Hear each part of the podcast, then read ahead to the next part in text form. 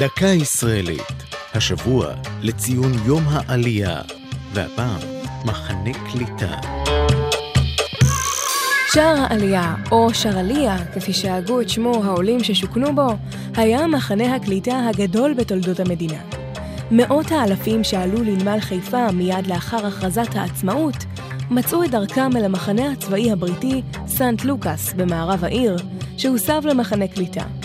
ראשונים באו בשעריו 353 עולים ממרסיי, על סיפון הספינה קדמה, במרס 1949.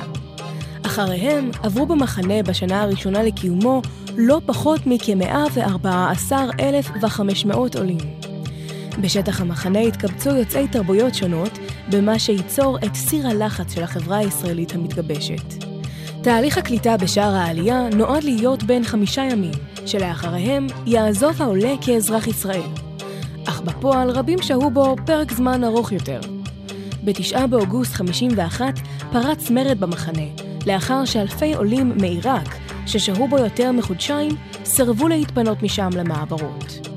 המחנה פעל עד שנת 62, וכיום הוא מקומן של השכונות החיפניות נווה דוד ושער עלייה.